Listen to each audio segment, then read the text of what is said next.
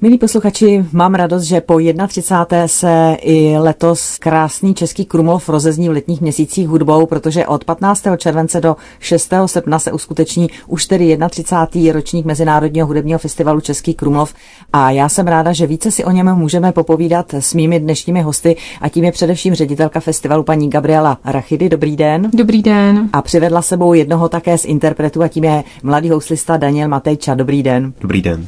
Paní Rachidy, pojďme se samozřejmě podívat nejdřív obecně na ten letošní ročník. V jakém duchu se ponese? Letošní ročník se ponese v duchu výjimečných lokací, zajímavých scénografií, ale také významných výročí a oslav narozenin významných osobností v oblasti klasické hudby. Samozřejmě vždycky se bavíme o tom, že festival se snaží nabídnout co nejpestřejší dramaturgie a vy už jste říkala i ty výjimečné lokace. Tak pojďme se podívat na ty lokace, protože festival se uskutečňuje vždycky v těch krásných prostorách tradičních, ale i méně tradičních v Krumlově. Je to tak, mezi ty tradiční patří určitě pivovarská zahrada, zámecká jízdárna a maškarní sál, ale letos právě obohacujeme zážitky a prostředí ještě o zámecké jezírko, kam se vracíme s festivalem po 27 letech a kde právě uvedeme náš vodní koncert, zahajovací koncert 31. ročníku s názvem Voda a oheň, což by mělo napovědět, že se bude jednat o vodní hudbu Hendla a hudbu k ohňostroji. Ale ráda bych zmínila i barokní divadlo, protože ne každý ročník vlastně máme možnost i vystoupit v barokním divadle, kde uvedeme operu Farnáče Vivaldiho, která letos slaví 295 od její premiéry. Tak to jsme u jednoho vlastně toho festivalového výročí. Jakých dalších výročí se třeba festival dotkne? Jsou tam ještě takové další možnosti a příležitosti? Určitě. V rámci druhého koncertu zahajovacího víkendu také uvedeme symfonii Cezara Franka, který letos má také výročí. 7. června měl narozeniny náš významný hostista Václav Hudeček. I jeho oslavíme koncertem právě s mladými talenty. A také bych chtěla zmínit výročí nebo narozeniny letošní Johna Williamse, což je významný filmový skladatel a jeho díla, jeho soundtracky filmům si diváci mohou poslechnout v Pivovarské zahradě 37. Já jsem se chtěla zeptat, jaká budou největší lákadla festivalu a vy jste v podstatě už řadu z nich vyjmenovala, ale určitě tam jsou ještě další. Je to tak, ještě bych ráda zmínila operní gala, což tímto večerem završíme právě 31. ročník a určitě ještě barokní večer. Letos je rok barokních festiv, to je také jedno z takzvaných výročí a můžou se diváci těšit nejenom na barokní hudbu v podání baroko sempre Giovane, ale také na barokní tance, barokní kostýmy.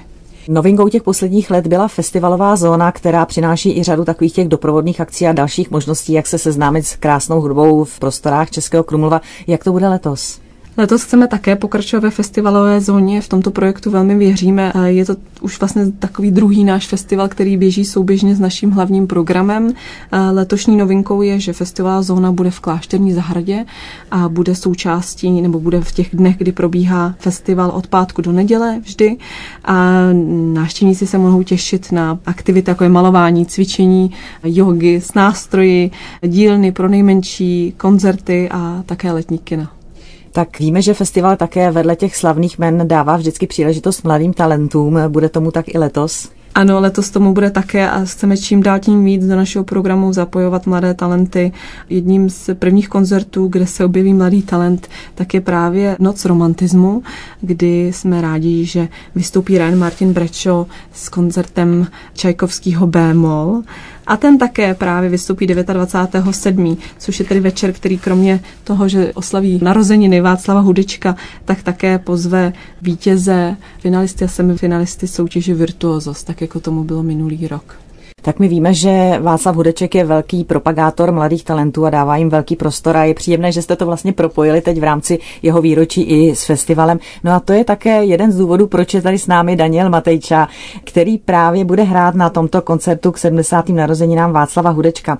Pane Matejčo, naši posluchači už vás znají, protože není tomu tak dlouho, co jste byl hostem mého kolegy Ivana Dlaska v jeho pořadu z archivu osobností, takže o vás už leco zvíme, ale připomeňme, co vlastně v současné době vy teď studujete? Já jsem současně student HAMu v Praze u pana profesora Štrauze, se kterým už pracujeme mnoho, mnoho let.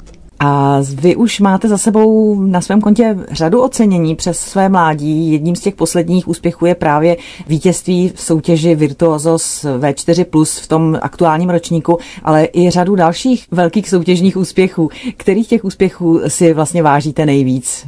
Já mám obrovskou radost z takových pár mých ještě dalších jako takových větších úspěchů. Jedním z nich je například první cena na Telemanově soutěži v Poznaní. To byl velký výlet a to jsme si moc všichni užili. Potom Kociánova houslová soutěž, to byla jako dlouhá cesta napříč asi šesti lety a toho si taky neskutečně vážím. A potom například v německém hale Jugendmusiziert, taky první cena, to bylo, byla taky krásná akce. Díky těmto zkušenostem jste se určitě setkal i s řadou významných osobností, se kterými jste měl možnost buď hrát, anebo se prostě setkat i při jiných příležitostech. Která ta setkání si považujete, nebo která vás třeba ovlivnila, někam posunula? Já už jsem skutečně napříč všemi těmi soutěžemi a koncertama potkal nespočet významných osobností, ale stejně si vždycky budu nejvíc vážit svého pana profesora. Tak to je hezké, doufejme, že nás poslouchá a že si také on na oplátku cení toho, jak vy přistupujete k té vaší vzájemné spolupráci. Je to asi pochopitelné, protože právě ten pedagog je ten, který vás v té kariéře ovlivňuje nejvíc. Přesně tak. On mě v podstatě vychoval úplně ve všech směrech. Mm-hmm. Máte už na svém kontě také nějakou třeba nahrávku? Měl jste tu příležitost? Nedávno, v Dubnu, jsme nahrávali Izaje, všech šest sonát, kompletní dílo a to bylo teda u suprafonu. Mm-hmm. To byla moje vlastně, jako taková první nahrávka vůbec jako za celý život. To znamená, to jsou ta solová jeho... Přesně tak, to jsou ta solová díla. Díla. Tak na tu nahrávku se samozřejmě budeme těšit. Už je vydaná nebo teprve je v procesu? Je v procesu. Je v procesu. Je v procesu. Tak vzhledem k tomu, že se Suprafonem už se spolupracujeme, tak se určitě zavčas naši posluchači dozvědí, až bude opravdu už venku a budou si moci poslechnout. Pojďme se teď podívat na to festivalové dění. My už jsme říkali, že se představíte jako jeden z účinkujících na tom koncertě k 70. narozeninám Václava Hudečka. Bude to, tuším, 29. července. Co tam budete hrát? Zahraju Izajovu etidu ve formě valčíku, takže budu pokračovat teda po té nahrávce. Já jsem velký Izajov fanoušek, takže rád tuto skladbu předvedu širší veřejnosti tak bude to vedle zase dalších těch mladých interpretů, kteří ať už uspěli právě na té soutěži Virtuosos V4+, a nebo prostě si zaslouží být prezentováni na Mezinárodním hudebním festivalu Český Krumlov. Ostatně, když už pojedete do Krumlova, nevím, jak dlouho tam budete, ale co byste si vybral vy z toho festivalového programu?